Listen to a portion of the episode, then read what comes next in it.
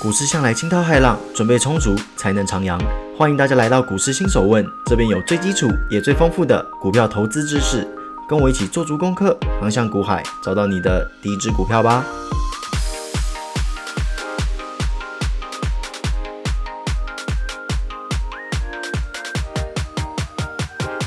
欢迎各位回到今天的股市新手问。那在节目开始之前呢，我要先祝各位一个迟来的圣诞节快乐。那在过没多久啊，大概再过几个小时啦，我们就要一起来迎接二零二一年了。那在跨年的时候，各位千千万万要注意戴紧口罩，因为毕竟真的最近的疫情啊，越来越不好说了。尤其是又有什么新的变种病毒啊，那传播力又多了七十 percent。好啦，那在二零二零年呢，快要结束了，所以我打算做一个元月特别节目。不过我不会放在新手问啦，我会放在另外一档节目叫去酒味。哇，那档已经很久没更新了，这个有点不好意思。不过这个元月特别节目啊，我主要会跟各位做一个一年的反思啦，包含诶，我会来公布一下我今年大概总共的报酬大概几趴啦。我不会说赚多少钱，这有点对不对？讲钱就有点俗气啦，我们讲趴数嘛，对不对？然后也会做一些整体的反思。那有兴趣的朋友可以去听去九位。好了，那废话不多说，我们来进入今天的主题吧。诶，我们今天要聊什么？我们今天要聊的东西啊。对于希望成为纯股族的朋友啊，可是息息相关的哦。让我们进入今天的第二十六问：什么是配股配息？正所谓啊，没吃过猪肉也看过猪走路嘛。就算你并非股市里的一员啊，你也绝对听过这四个字：配股配息。不过，许多的人说啊，我知道什么是配股配息，但是其实他们的理解是非常的浅薄，有点像是那种诶，国中老师跟你说数学题，你用听的怎么听都怎么懂，但是真的叫你做题目啊，你却发现诶，我什么都不懂。所以说啊，今天对于一些纯股族的朋友啊，我希望给各位一个诶更有效率的理解，什么是配股配息跟其中的一些细节。好啦，那在正式开始之前呢，我还是先简短的介绍一下配股配息的基本概念。好啦。所谓的配股啊，指的是说公司将一整年的获利分出一部分，以股票的形式分配给股东。那配息啊，则是以现金的形式回馈给股东，就是一个配股，一个配息嘛。配息就是配现金的意思。那配股配息要怎么看？首先呢，我们要先说最好理解的配息，也就是所谓的现金股利。通常啊，公司会说，哎，我今年要配发多少现金股利啊？那我们来打个比方嘛。如果说今年配发一块钱的现金股利，那意思就是说啊，你每持有一股，你就可以获得一块钱。那通常我们在做交易的时候啊，通常都是，哎，我买几张几张几张，那一张啊就代表一千元嘛，因为一张里面有一千股啊。那接下来我们来说一下比较难理解的配股好了，就是股票股利。那很多人看得懂公司的配息，很简单嘛，就是说，哎，我配一元，那就是一股一元啊。但是很多人啊看不懂配股。举个例吧，今天公司说，哎，我们公布我们配股零点五，哎，考一下各位哦。如果我们持有一张股票，请问一下，我们能配多少股？这时候啊，聪明的朋友就会说到啊，我知道，我知道，选我跟配息一样，所以是五百股。那很遗憾呐，不是这样算的哦。那就是为什么我说很多人看不太懂的原因所在。那如果是写配零点五的话，那要问一下各位，那零点五的单位是什么？这个零点五的单位哦，很奇怪哦，是零点五元哦，不是说什么零点五股哦。很多人可能就会想说啊，零点五那就是零点五股啊，所以诶，那我这样一股就配零点五股啊，诶，没有那么好的，好不好？所以啊，既然它是配零点五元的话，我们就要做一个代换。大家还记得我很早之前说过。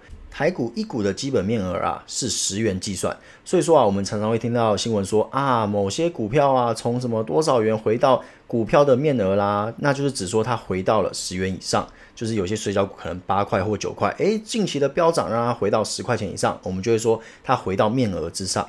好，那拉回来嘛，那我们现在知道票面是十元喽，那配股零点五元啊。指的就是说，从一股十元里面的价值里面，我配给你其中价值零点五元的分量给你。那要怎么算？很简单的数学啊，你就是拿零点五除以十嘛，那等于零点零五。那一级就是说，一股中我分给你其中的零点零五股。那我们通常都是买一张嘛，所以就是说零点零五乘以一千，因为一张一千股嘛，就是五十股啦。也就是说，你每一张可以配得五十股，有没有？有点不太直觉啦。那零股利啊，其实是一个蛮不错的被动收入哦。我自己也是会将它列入我自己的理财规划中。不过啊，像股利这种坐享其成的果实，你觉得政府会放过它吗？答案当然是不会的啊。因此啊，各位向往成为纯股族的朋友，要知道一件事情哦，零股利是要交税的哦。如果在我说话的这个 moment，有观众心中出现一个 OS，诶，企业不是已经缴过税了吗？那如果再课一次股利的税，这样不就等于重复课我的税了吗？诶，如果有想到这一点的听众啊，四个字送给你们：前途无量啊！下一个巴菲特可能就是你啦。当然，百姓不是笨蛋嘛，那些领一堆股利的大户更不是笨蛋啊。于是啊，在民国八十七年的时候啊，实施两税合一制度，避免重复课税啦。那我们来聊聊现行的税制下，我们该如何交税吧。那首先针对股利的方面，我们有两个选项。第一个方案，全部所得合并计税。而股利金额的八点五 percent 啊，可以减抵税额。不过啊，一户以八万为限哦。第二个方案，单一税率分开计税，就是说啊，你将股利单独以二十八 percent 的形式分开计算，之后再合并缴纳。那通常一般的小资族啊，我是以第一个方案为优啦。那如果你是收入丰厚、税率超过三十 percent 的一些诶大户啊，或是这个高白领阶级，那就是以方案二为优啦。那在此外补充一下哈。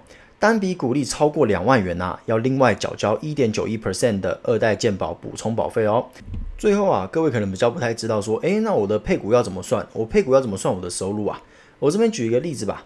如果今天某公司宣布，诶，发放股利，现金股利一块钱，股票股利零点五块钱，那这样在缴税的时候啊，该怎么算你的股利收入嘞？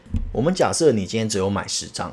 那现金股利的部分啊，很简单，大家都知道嘛，就是十张，然后每一张有一千元，就是十乘以一千，就是一万元喽。但是啊，股票股利这比较特别喽，它依旧是以面额十元为计算单位哦。之前说过，配股零点五元呐，相当于每张配给你五十股。好，那我们简单计算一下，五十股每股配十元嘛，然后再乘以十张，等于五千元。所以说，你整个股利的收入为一万五千元哦。然后这边再强调一下，你的配股跟你现在那档股票的股价完全没有关系哦，这是一个很常见的误区，依旧是以面额十元做计算的。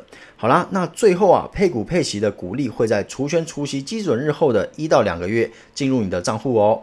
OK，那我们接下来进入第二十七问，什么是除权除息？承接上一个问题啊，既然公司把赚来的钱分给大家，那势必会对市值产生影响。那市值会透过什么样的形式做一个反应呢？很简单，就是股价。通常啊，各大公司在决定说，诶，我要配发多少股利给股东之后，会定下一个叫做除权除息基准日。那这么神圣的一天要干嘛？很简单，正所谓啊，天下没有每天在过年的。股东们从公司拿到的分红，等于说从公司拿钱出来嘛。那在这一天呢，要全部吐回来，也就是所谓的除权除息。那除权指的是啊，扣除股票股利；除息指的是扣除现金股利。OK，那该怎么计算嘞？一样，我们先从简单的除息开始。比方说啊，今天一间公司说，哎，我们的现金股利配了三元。假如说它的除权除息基准日之前的一天的收盘价是二十五元，假设这家公司只有配息没有配股，那它在基准日开盘的当天啊，开盘价格就会是二十五减三等于二十二元，因为那个三块钱嘛流入股东的口袋啦，所以公司的市值会下降。那下一个，我们来教大家计算一个较为复杂的除权。这边的计算方法啊，要换一个思路哦。还记得我之前跟各位提到股本的概念吗？这边会用到，所以大家诶先回忆一下。好了，怕大家还是忘记，我还是再复习一下什么是股本好了。股本是指啊一间公司的资本，也就指说一间公司在外流通的股份。那我之前说过啊，台湾每一股的面额规定是十元。那因此，如果你想要知道说，诶，这间公司在诶外面到底流通多少股，那你就将它的股本除以十，就是它在外面流通的股数了。除此之外啊，市值指的是它在外流通的股数乘以股价。好了，那我们拉回来，今天如果公司采用配股的方式来回馈股东，等于说公司的市值并不会损失哦，因为钱没有进到股东的口袋啊，还在公司里面。那这样的话，公司的市值是不会改变的，那股价是不是也不会改变？各位答错。股价是会改变的，大家还记得我前面提到的吧？股本还有市值的观念，它们之间的关系。今天公司虽然没有把钱给你，但是啊，他把股票给了你啊，变相的就是将股本放大。在市值不变的情况之下，股本放大，那股价自然就会缩水啊。一样，我们举一个例子，大家就比较好懂啦。假设今天一档股票五十元，宣布啊配股一块钱，也就是说每张配给你一百股。换句话说，就是说每一股配给你零点一股，那简单来说就是股本膨胀了一点一倍啦。那大家还记得之前说的吧？股数乘以股价等于市值。好，那现在市值不变，然后股数变成一点一倍，那来请问一下，股价变多少？一个非常简单的算式，给各位三秒钟心算一下就出来了。好，一二三，OK，我这边用纸笔算完了，是四十五点四五。好，那最后一个。今天的大魔王，如果今天这间公司哇又配股又配息，那该怎么算嘞？其实啊，说难不难啦，让我们来抽丝剥茧一下，顺便验证一下大家有没有把前面的观念理解透彻。